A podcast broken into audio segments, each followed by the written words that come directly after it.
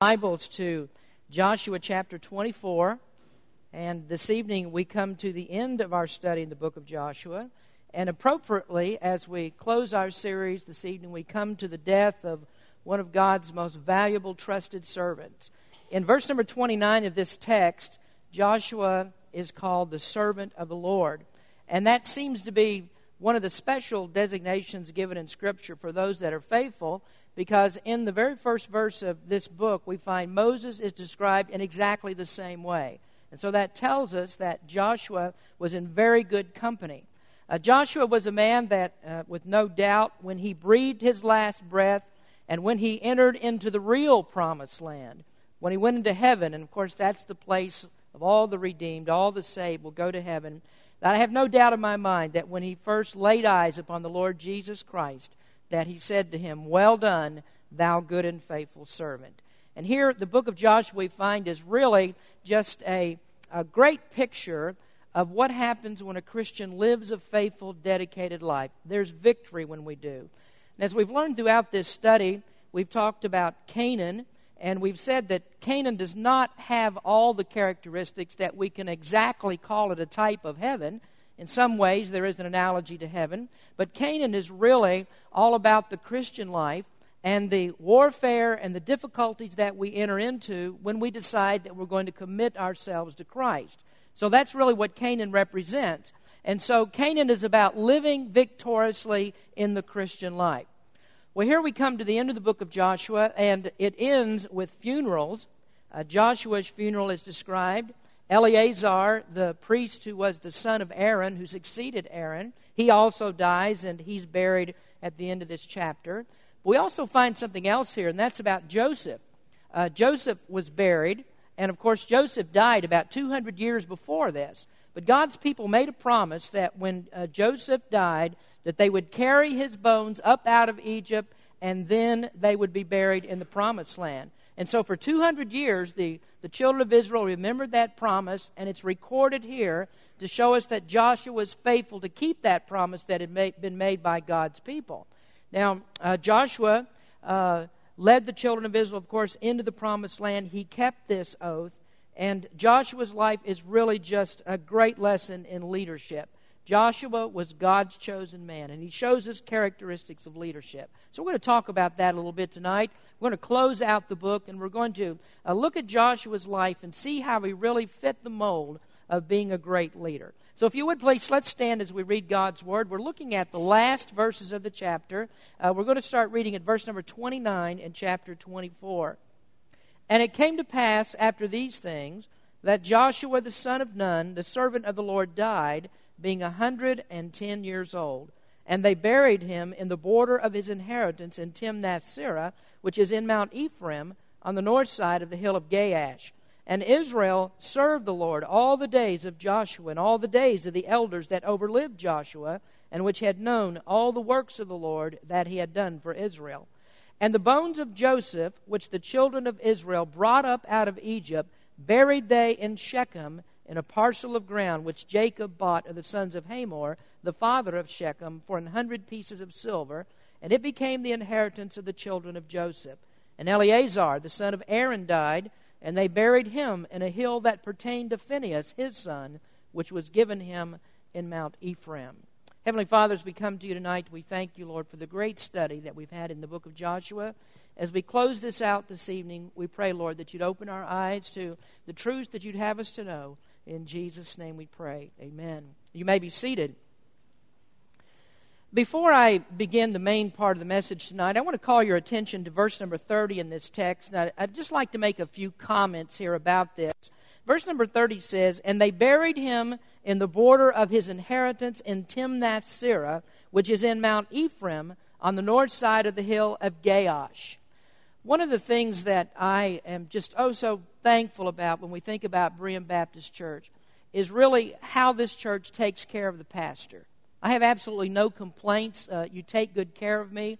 And I'm sure that uh, just about uh, maybe all of you in here this evening, that you want to make sure that all of my needs are met and even some of my wants as well. And so the church does a very good job of taking care of me. Joshua was a very special person, and he was God's servant. And I think that the only thing that Joshua had to do was really just speak the word, and the children of Israel would have been willing to give Joshua anything that he wanted. If Joshua had asked for the very best of the land of Canaan, if he saw the greenest valley that was there with the luscious vegetation, if he saw a, a brook that ran through a piece of property where the deer and the antelope play, or if he, if he saw a mountaintop that he desired that overlooked and had a great commanding view of the land of Israel, I'm sure that if Joshua asked for that, if he said, This is the place that I want, this is the place that I want to live, that there was not a person in Israel that would have begrudged Joshua to have that choice. They would do it because Joshua was God's man. And so, humanly speaking, Joshua deserved only the best.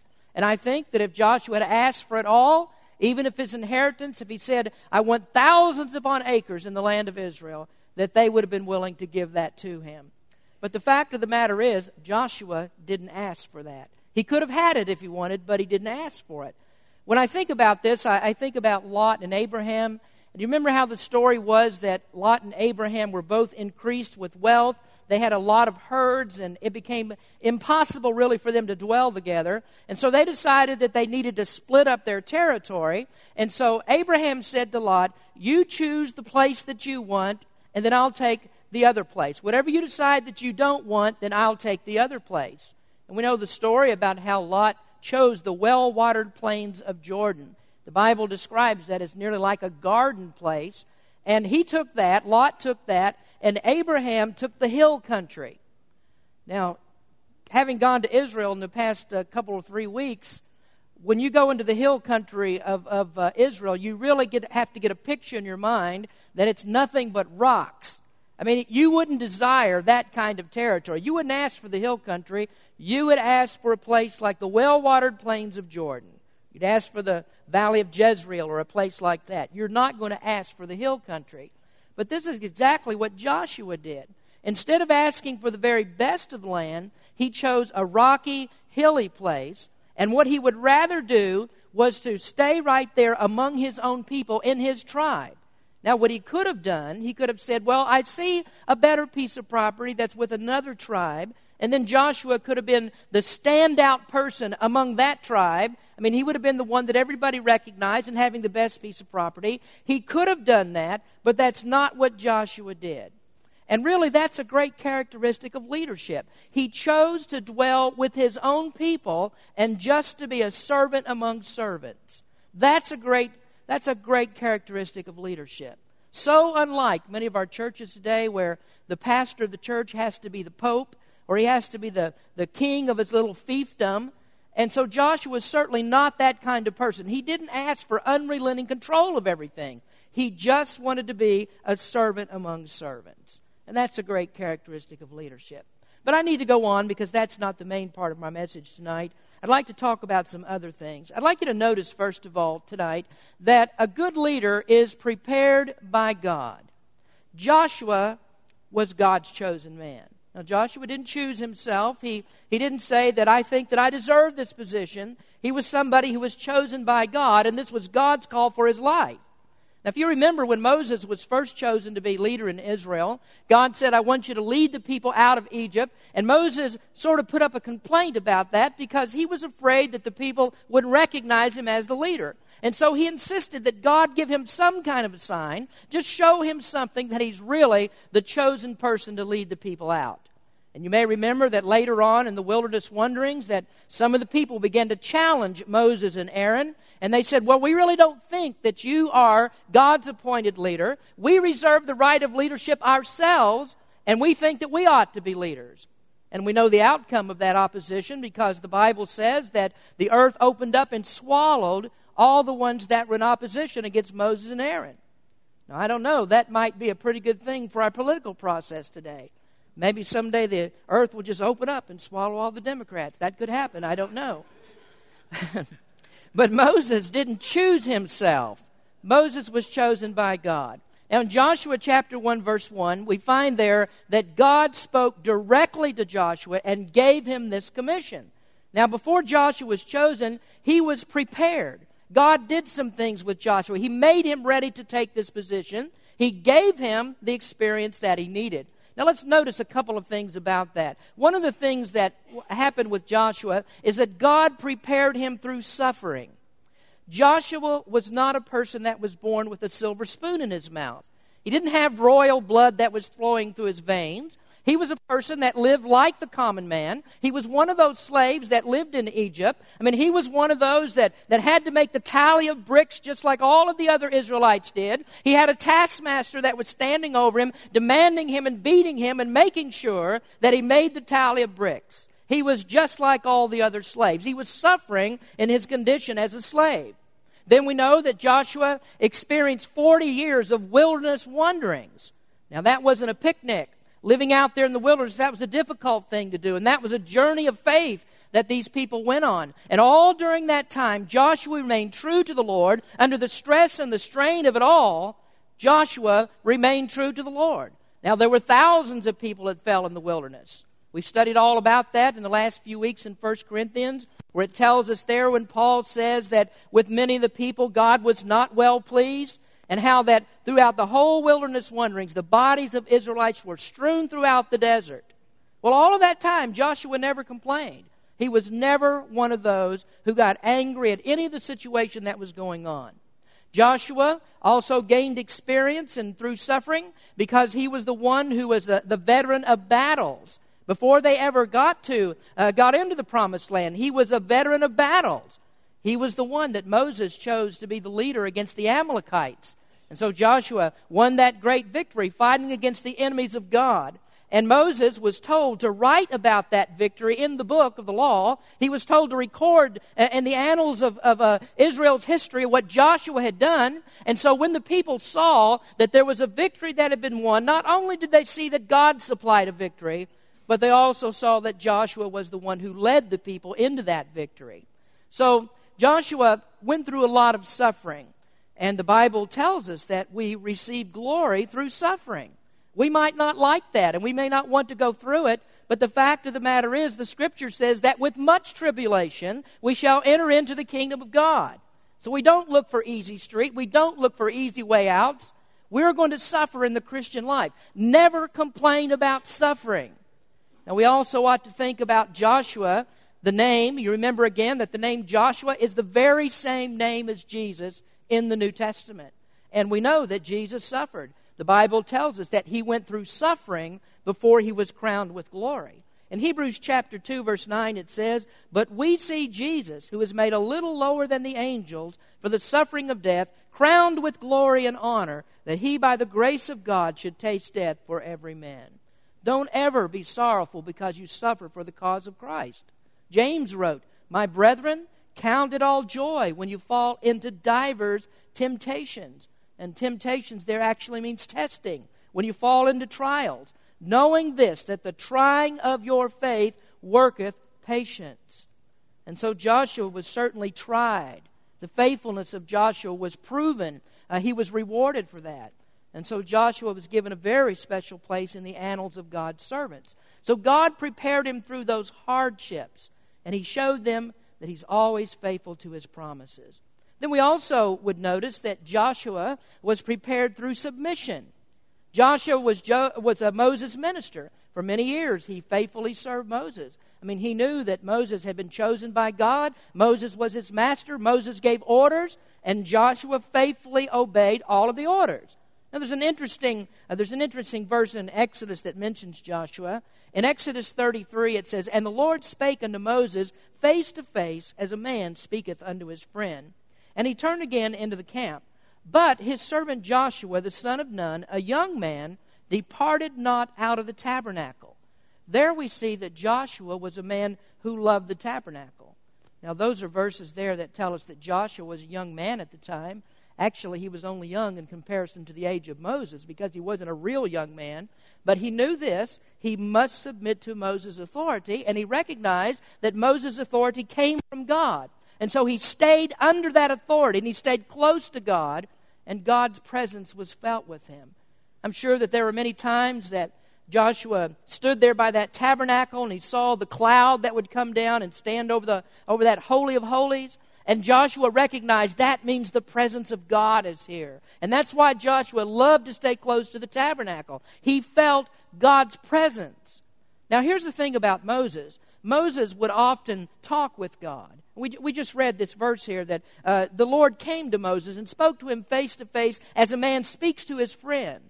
But you know, the Bible doesn't say that Joshua had that experience. And yet, Joshua knew the leadership of the Lord. He was close enough to God that without talking with God face to face as Moses did, that Joshua knew what God wanted from him. Joshua was faithful over these things. And Jesus said in the parable of the talents in Matthew chapter 25, when we have been faithful over few things, then God will make us faithful over greater things. In Joshua chapter 11, verse 15, it says, As the Lord commanded Moses his servant, so did Moses command Joshua, and so did Joshua. He left nothing undone of all that the Lord commanded Moses. Now, right there, we have a very good observation for anyone who wants to serve God in greater ways, and that is to submit to authority. Submit to God's authority, of course, first of all, but also submit to the man of God's authority. That's what, that's what Joshua did. The writer of Hebrews says, Obey them that have the rule over you, and submit yourselves, for they watch for your souls, that they must give account, that they may do it with joy and not with grief, for this is unprofitable for you. And so, whenever God chooses a person for the ministry, He puts that person under authority so that he can begin to understand the role of submission. Now, next, I want you to notice that a good leader prepares himself. A man does not come into the responsibilities of leadership without doing all the work that's required. Paul says this in 1 Corinthians 9 And every man that striveth for the mastery is temperate in all things. Now they do it to obtain a corruptible crown, but we an incorruptible. Therefore, I therefore so run, not as uncertainly, so fight I, not as one that beateth the air, but I keep under my body and bring it into subjection, lest that by any means, when I have preached to others, I myself should be a castaway. Now, there Paul is talking about the necessity of controlling yourself, bringing every faculty under control so that he wouldn't be disqualified from serving God. If he let unbridled passions go in his life, and if he let the things of the world take over, then he wouldn't be approved by God. He'd be set aside no longer be able to be effective in the ministry. Now, what that verses, those verses are talking about is a person restricting their Christian liberty so that they, they uh, uh, do exactly what God wants them to do and make that application of God's will to their life, rejecting things that they want to do themselves. Now, a leader has to understand that. He has to have a good testimony. He realizes that he is a testimony. And he understands this as well that his personal pleasures are always secondary to God's work. And so, if that means that he has to take personal time, pleasure time, if it means that he has to uh, take some family time, if he has to take some other time, he just simply has to do that because God requires it. And so, he to, has to give time to study and to prayer and give up some of that personal time because a God's leader is required to beat back all personal fleshly desires and de- devote all the necessary time that it takes to God's work. That's what it takes for leadership. Now, I want you to notice that a good leader walks with God, and Joshua walked with God. A moment ago, I told you that, that Joshua didn't have all those personal one on one encounters with God that Moses had, but he walked with God nonetheless. He had great faith in another way than Moses had, and that's because he didn't have the personal encounters. So he had to have such a closeness to the Lord that he could actually feel God speaking to him, and he knew what God wanted. Now, when Moses needed direction, we know that God often showed up and, and pointed his finger in Moses' face. And he said, Moses, do this. Or Moses, do that. But Joshua didn't have that. He had to know the mind of God nonetheless. So, how does a person really understand and know the mind of God? God doesn't speak to us audibly. So, how do you know what God wants? A few weeks ago, I was talking with my uh, daughter Clarice in San Diego she was talking about uh, something concerning God's leadership in her life, and she said something to this effect. She said, To be qualified to make spiritual decisions, you have to spend time in prayer and reading the Word and letting God speak to you through the Word. And then she started talking to me about her personal devotions. And she talked to me about how she got up in early in the morning to read the scriptures and to pray and to meditate on what she read. And folks, that is the key to this. I'm afraid most of us are just unwilling to do that. And we are not going to walk with God without spending time with God. My wife and I used to walk together. And uh, if she said to me, uh, Are you ready to go walking? And I said, Sure, yeah, you, you take off. I'll catch up with you. I'm going to finish up this television program here. Take about five laps around the block, and then I'll be right there with you. So she comes home, and, and she says to me, Boy, we sure had a great walk, didn't we? Well, we didn't have a great walk together because we were nowhere near one another. And you know, there are a lot of Christians like that. They think and they claim that they're walking with God, but they've never really even been near to where God is. Now, of course, God is everywhere, but the Bible speaks about feeling the very presence of God. And the only way that you feel the presence of God is to get into His Word and to communicate with God through prayer. That's how you walk with God. Now, that's the way that Joshua was the Lord was on his mind, and so he took God with him wherever he went. And there was only one way that Joshua could do this. I mean, I mean, not depart from the law. Only one way that he could keep from doing or keep doing everything that God commanded in the law and everything that Moses said. And there was only one way to do it, and that's to know what the Word said. That was to study the Word, to read the Word, and prepare yourself through the Word of God to walk with God. Then also, this a good leader waits on God. He waits on God to move. And 40 years in the wilderness wanderings, that, uh, that showed Joshua how to wait. You remember the story how that Israel, when they first came to Kadesh Barnea, that Joshua was one of those 12 spies that was sent over into the land. Joshua came back from that experience and he was excited about it. He said to Moses, Now we are well able to take this land. But the people didn't side with Joshua. They didn't believe that. And so they sided with the 10 spies who said, We can't go in. And so what happened? Well, 40 years they spend wandering in the wilderness. Joshua had to have the patience to wait that out. 38 years from Kadesh Barnea, they were still wandering in the, in the wilderness, but, but Joshua never wavered from the promise of God. He was just waiting on God's time. And this is what a leader has to do. He has to have a vision, but he has to wait for God to fulfill that vision. You never run ahead of God. Now, I do believe this. I most certainly do believe that it was God's will that Israel go into the land right at that time. They should have crossed the river, and if they had, God would have given them the victory. That was in God's will. But I also know this that God sees the big picture. God knows everything that's going on, things that we can't see, God sees it all. And God always works things after the counsel of his will. So it's not like that God doesn't know what I'm going to do because Israel did not go in when they're supposed to go in. What does God do? He still affects his plan. And what is his plan? Well, that gave him 38 years to train Joshua to become the leader. And that's exactly what happened. 38 years of experience of wandering in the wilderness taught Joshua to wait on God. And so when they finally got there, Joshua was fully prepared for the leadership role. And so he remained faithful. People are falling around him, people are walking away from God, murmuring and complaining, but not Joshua. You know why? Because he believed God's promise. You see, here's one thing that happened in Kadesh Barnea. When those spies came back and said, We can't go in the land, and Israel agreed to that, and they didn't go across the river, God said, For every day that there was a spy in that land, you have to wander in the wilderness. Forty days the spies were in the land. And so, what did it mean? 40 days equals 40 years of wandering. So, Joshua knew from the very beginning exactly what God said. It's going to take 40 years to get there. So, he had to wait, he had to be patient. And so, Joshua waited out the time, being prepared by God. He was never going to run ahead. So, good leaders know this they know when God moves, and they move with God and not before. Now, finally, you couldn't call a leader a good leader until he does this. A good leader prepares the people.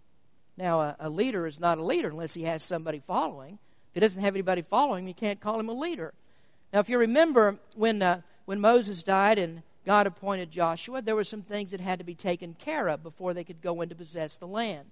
One of the things that happened was that the manna in the wilderness stopped now they've got to go get food on their own. God's not going to supply it any longer. They're going to cross the Jordan, and they're going to have to go over there, and they're going to have to fight, and they're going to have to get their own food. That's one of the things that God said up front. Prepare yourselves. You get the food that you need. You're going to have to feed an army. Then, after they got across the river, they still weren't ready to fight. There were two things that Israel didn't do. During all that time of wilderness wandering, they hadn't circumcised the men like they were supposed to, and that was the sign and the seal of the covenant of God. And they also did not celebrate Passover. So 40 years they hadn't been through a Passover observance. So God says, You have to do that. You, you've got to do those two things circumcise the men, and also you have to celebrate or observe the Passover feast. And of course, Passover, as we talked about this morning, that's emblematic of, of Christ, how he would come and give his blood, he would die on the cross, and, and so we can be saved. And when, unless the people did those two things, then Canaan would be lost. So Joshua had to tell the people, he had to prepare them for that. Now, likewise, God calls ministers to prepare for spiritual life. Ministers are here to prepare you for spiritual life. Well, there's actually three different types of people that must be prepared. And let's talk about those as we finish up this evening. The first type of person that you need to preach to, there has to be preaching to those that are living in bondage. In other words, the pastor, the preacher, the leader of the church, he has to preach to people that are in sin, living in bondage. They're not yet saved. We have the picture of Israel in Egypt, and Israel in Egypt is a picture of people living in sin, the lost sinner, in bondage there to sin. We talked about that uh, on Sunday a few weeks ago, so we're not going to go into detail. But a person who doesn't know Christ, the Bible says he is shackled by sin. He's a slave to sin. And without coming out from that sin, without being delivered from it and brought into the life of Christ, he will never be released from bondage. So sin is a taskmaster. And the only release that you can have is to put your faith in Christ. Paul says in Romans 1:16, "For I am not ashamed of the gospel of Christ, for it is the power of God unto salvation to everyone that believeth, to the Jew first and also to the Greek." So in the gospel we find the power of deliverance. And of course the gospel is how that Christ died for our sins, how he was buried, and how he rose from the grave. And the Bible teaches us that the very same power that raised up Christ from the dead is the power that raises a person from spiritual death into spiritual life. Now, Moses in these scriptures is the forerunner of Jesus Christ. And as Egypt, uh, as Israel rather, had to be delivered from the physical slavery of Egypt, so a person who is under the bondage of sin must be delivered from the spiritual bondage. So these people of Israel they can never get to Canaan. They'll never get to the promised land unless they come out of slavery in Egypt. And a person who, comes, who is going to know Christ as a Savior and be delivered from, from uh, hell has to come out from under the bondage of sin. It has to be broken. And Jesus is the way, the truth, and life that that becomes possible. So that's the way to spiritual freedom. So that's one of the things we have to do as leaders in a church. We have to speak to people that are living in bondage.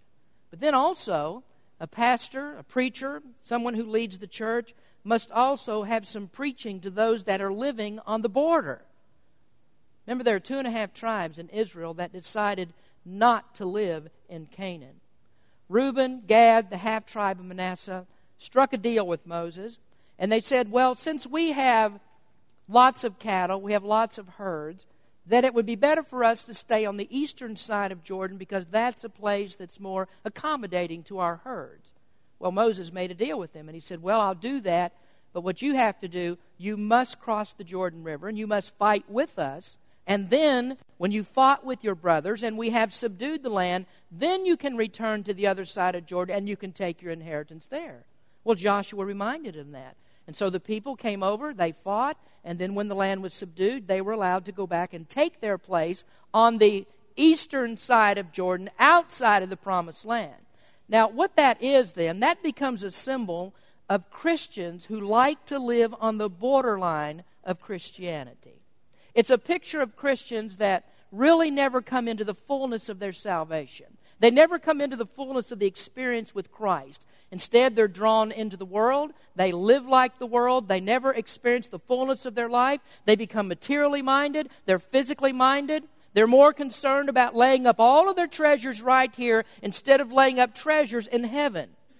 Those Christians, folks, are a drag on the ministry.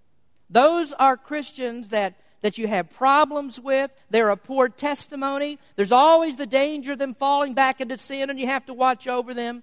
And so, a large part of the pastor's ministry is preaching to those people and working with those people who just want to be borderline Christians. Now, the fact of the matter is that these tribes that lived on the border, they were the first ones to go into apostasy. Now, those ones that were living at Joshua's time, they didn't go into apostasy, but their children did. And the reason was the world became too big of an influence on their children. And you know, I'm afraid that's what happens with a lot of Christian families. We have Christian people that they want to live on that border. They like the material things of the world. They want to enjoy all of those things. And you may be a person that marginally you act like a Christian and you're kind of keeping up the appearance and the facade of being a Christian. And maybe that's all right for you a while. But you know what's going to happen? Finally, it's going to get to your children. And you're going to lose your children when you live like that. And many Christians do. Many Christian people lose their families. They lose their children because they decided they like borderline Christianity. Well, these kinds of people, they are very difficult on a pastor. There's harder preparation that has to be made. You have a lot of heartache with them. These are Christians that are living in chastisement all of the time. And so you're always trying to help them with those problems. So they are really a difficulty in the ministry. Now, they're saved, they've made a profession in Christ, uh, believing in Christ, but they, they just have not come into that fullness of their salvation. So you have difficulty with them.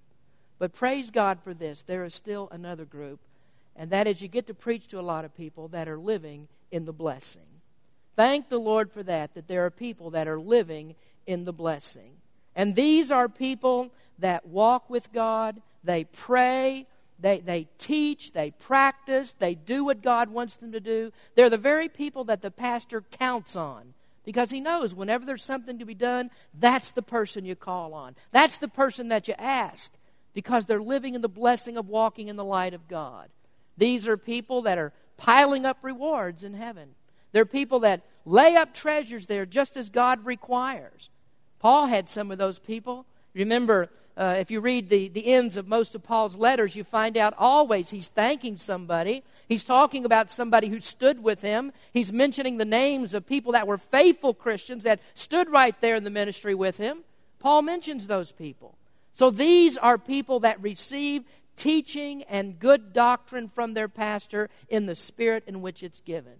When the word speaks to them and they find out that it's a little tough on them, that the preacher's stepping on their toes now and then, they don't complain about it.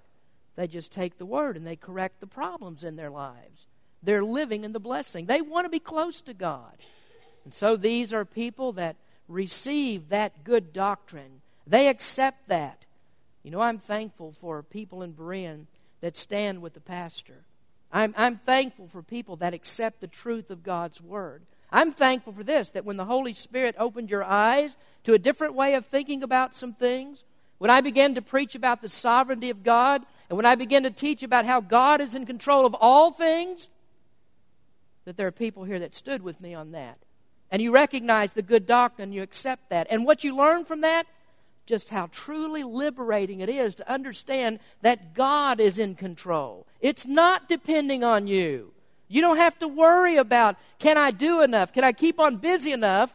Because it's all the weight's on my shoulders. It's never on me. It's on God, and it's through His help that I'm able to do anything that I do. That's liberating when you find that out. So the pastor's job is to prepare people for this.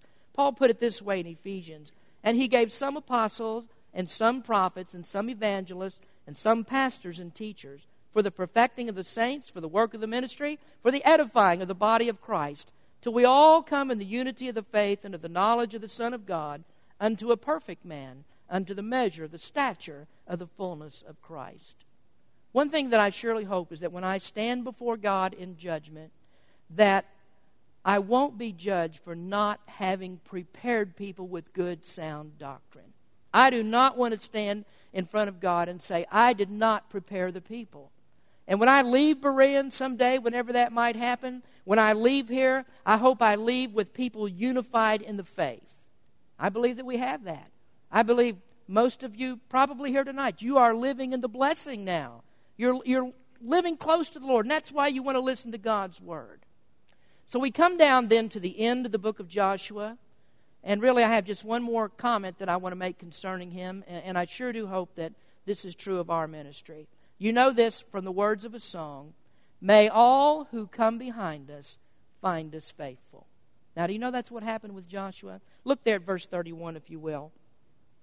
And Israel served the Lord all the days of Joshua and all the days of the elders that overlived Joshua and which had known all the works of the Lord that he had done for Israel. So Joshua was the kind of man that the influence was so great that the people that outlived him, those who knew Joshua and saw his testimony, his influence was great enough that those people remained true to God's word. They saw how that Joshua succeeded in God given task by faithfulness, and they remained faithful as well. That's the kind of testimony that he had. And as a leader, as a pastor of this church, I do hope that when I'm dead and gone, that the doctrines of God's Word will live on in these young men here, in our teenagers, and those that we have taught the truth of the doctrines of God's Word. I hope and I pray that they will continue on in the truth that's been delivered to them.